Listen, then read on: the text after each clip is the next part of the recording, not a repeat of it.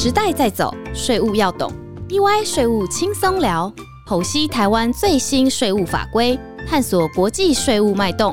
跟着 EY 税务轻松聊，轻轻松松掌握税务大小事。嗨，大家好，欢迎收听 EY 税务轻松聊，我是安永联合会计师事务所税务服务部的协理温佩贤，我是 Patty。嗨，我是安永联合会计师事务所税务服务部杨建华会计师。我们今天要分享的税务议题是企业在办理扣缴时候常见的错误，还有扣缴租税优惠的大补贴哦。说到扣缴啊，会计师啊，我们最常被客户问的问题是：这个费用要不要扣缴？那个支出要不要扣缴？要扣缴的话，税率是多少？如果要扣缴，税率很高诶，有没有什么减免方法可以适用啊？而这些常见的问题，我们都会在今天的 Podcast 一一为大家说明。首先，我们先请杨会师说明一下扣缴的基本概念，好吗？好的，扣缴税款是一种所得税。一般来说，所得税哦是所得人缴纳，那也就是说赚到钱的人有义务缴纳所得税。但除了所得人自己缴纳所得税之外，政府为了确定大家都会乖乖缴税，还有为了可以提前收到税款，规定付钱的那一方。有责任在支付一些费用的时候，把费用中所含的税款扣下来，并缴给政府。那比如说，大家最熟悉的薪水，就是可能会被预扣缴税款的一些特定费用之一哦。没错，除了大家都知道的薪资是有可能被扣缴的项目以外，我们来谈谈一些很多人都不知道扣缴的一些事情。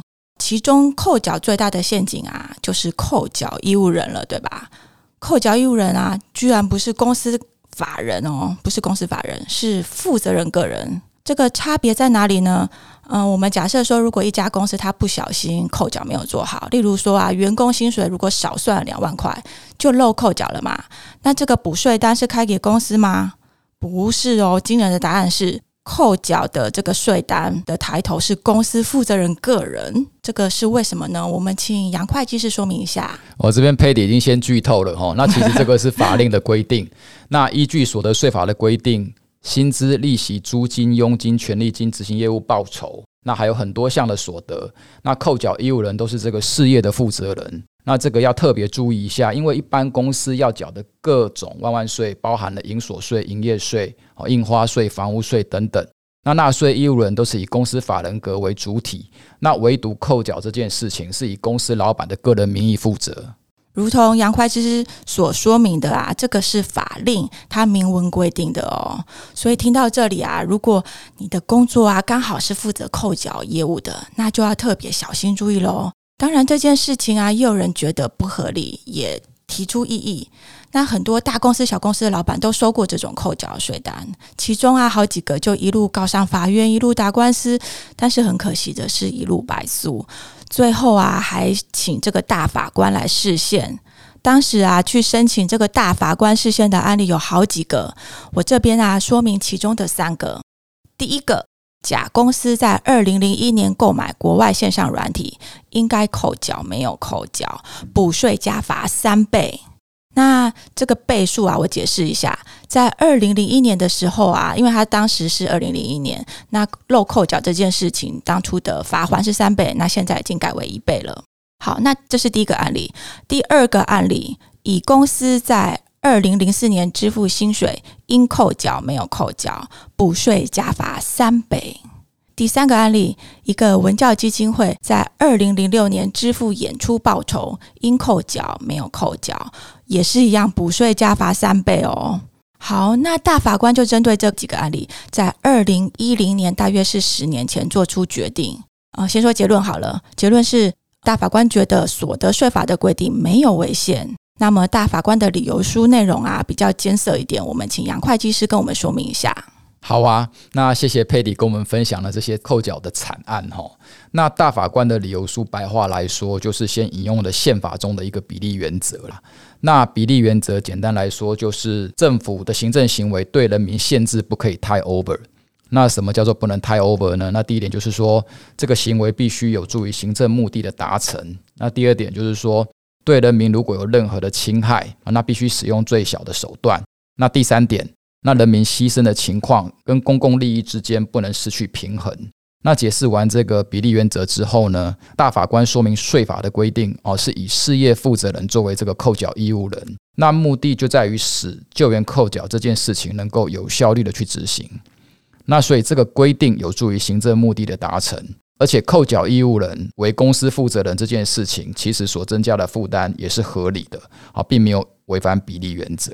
那总而言之呢，所得税法规定扣缴义务人是以事业负责人，并没有违反宪法。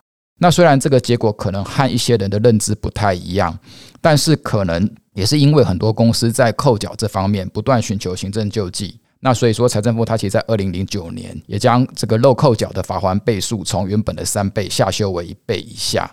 那这个也算是我们租税法令哈的一个进步。那所以就是如同刚杨会计师说，至少罚款是从三倍降为一倍了。那听完扣缴的案例之后啊，我们来聊聊最容易忽略而漏扣缴项目有哪些。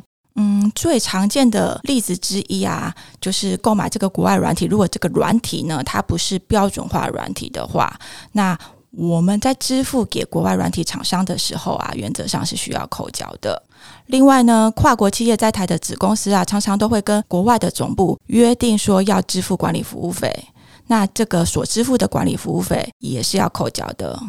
再来呢，我们台湾厂商也常常请国外厂商来维修机台，或是请国外厂商提供支援服务顾问服务费，这些都是要扣缴的项目。就如同刚刚分享的啊，支付给国外厂商的款项，嗯，很多很多都是要扣缴的，而且大多数的扣缴税率都是百分之二十。所以呢，在国外厂商谈合约议价的时候，税款由谁负担是非常重要的合约谈判议题。嗯，佩姐，你提到重点了。那扣缴税款真的是合约谈判的一个重要议题。那说到这一点，有时候台湾公司跟外国厂商谈合约的时候，会答应税款由台湾公司负担。那也就是百分之二十的税款要由台湾公司自己从口袋掏出钱来交给国税局，但是我们还是要提醒法令上的一个规定。那如果扣缴税款由台湾公司负担的话，扣缴税款还要再加成。那这边举一个一个例子哈，那假设国外厂商开立发票一百元，那国外厂商不想要负担扣缴税款，也不想要收到八十元，他要实收一百元。那法令上来看，国外厂商要负担的税款是由他人清偿的，那也是属于收入的一环。那所以说，国外厂商的收入不应该只有一百元，而是一百二十五元。那这一百二十五元的算法就是一百元要除以百分之八十。那所以说，国外厂商的收入是一百二十五元，扣缴税款要用一百二十五元去乘以扣缴税率百分之二十是二十五元。这就是我刚才说到，扣缴税款如果是由台湾公司负担的话。扣缴税款的这个部分还需要加成 gross up，所以税款由谁负担，真的是一个非常非常重要的合约谈判议题。了解，就是请大家要注意有这个 gross up 的规定哦。那杨会师啊，那还有很多客户他会抱怨说，扣缴税率真的很高诶，是百分之二十。那有没有什么可以降低扣缴税率的方法呢？那好消息是，扣缴税率的确有降低的方法。那我们今天介绍三个租税优惠，先请杨会计师分享是哪些租税优惠呢？好啊，那不过这个三个租税优惠要怎么用？首先要了解两个问题：好，支付费用是什么性质？还有支付给哪一个国家？那第一个租税优惠支付的费用性质，如果是属于专业技术的服务费用，譬如说我们支付国外厂商来台维修机台的费用啊。啊，或者是国外厂商提供工程技术的顾问服务啊，那这些都是属于技术的服务费，可以向国税局来申请适用百分之三的扣缴税率。那这个优惠是依据所得税法第二十五条，扣缴税率从百分之二十降到百分之三，所以是提供一个非常有感的一个节税的一个方式。嗯，不过还是要提醒大家，二十五条的租税优惠也是有照门的，不适合申请的项目有哪些呢？例如说啊，法条中它有明文规定，中国大陆的厂商就不在使用范围中，所以中国大陆的厂商是不能够申请这个百分之三的注水优惠的。另外呢，服务内容的技术性不够的时候，也不能适用。啊，这个所谓技术性够不够啊？国税局实务上是认定关系企业间集团管理服务费的技术含量，他们认为是不足的，所以集团管理服务费通常也不适合申请这个百分之三的主税优惠。哦，谢谢佩贤的补充哈。那所以说，这个技术的含金量越高的话，适用这个二十五条的机会其实是越高了。那再来，我继续讲的第二个租税优惠是一个比较新的租税优惠。那这是根据所得税法的一个规定哦。那所谓的中华民国来源所得一个认定原则十五条之一的规定。那这一条的优惠的效果是可以乘算这个同业利润率后再来算扣缴税额。白话来说，就是说收入可以减除这个推计的成本费用。那我们来先来解释一下这个同业利润率。同业利润率是财政部每年会公告个别产业的同业利润标准，也就是净利率。那因为每家企业经营有一定的成本费用，外国厂商也不例外。那如果直接用收入来课征所得税的话，显然是没有符合这个量能课税。那如果申请到这个所谓十五条之一的优惠，就可以将收入乘以同业利润标准，然后得出一个比较低的课税所得，再来计算扣缴税额。那因为每个产业有不同的同业利润率。啊，例如这个细晶圆制造业的同业利润标准是十一趴，电脑城市设计的同业利润标准是二十四趴，那管理顾问业的同业利润标准是百分之二十一。嗯，那我们就用刚才讲的最后一个管理顾问业的同业利润率来算一个例子吧。假设呢，我们台湾一家厂商委托一家外国厂商提供管理顾问服务，那这家公司呢，他去申请这个十五之一的优惠，扣缴税率可以降到多少呢？嗯，假设本来是付一百元的费用，那一百元是要扣缴百分之二十，是要扣缴二十元。那如果申请到十五之一的优惠，能降到多少呢？好，那佩姐，你这个案例呢？如果申请十五之一的优惠的话，那一百元可以先乘以这个管理顾问同业利润率，就是百分之二十一。那扣缴所得会从原本的一百块降到二十一块，那二十一块再乘以这个扣缴税率百分之二十，得出四点二元。那所以说，这个案件的有效税率就会从原本的百分之二十降到四点二，这个节税效果也是非常的有感。那很多客户这时候就会问了：什么时候适合申请这个十五之一的优惠呢？啊，佩贤，你这个问题的确是很多客户的一个疑问哦。那什么时候适合申请这个十五之一的优惠？那服务的内容如果技术性含量不足的时候，就很适合来走这个十五之一。那还有支付的对象，如果是在中国大陆的时候，也很适合来申请哦。好的，那接下来啊，我们就介绍第三个注税优惠。我们回到刚才一开始问的问题，费用是支付给哪个国家？所以啊，收款方的国家很重要。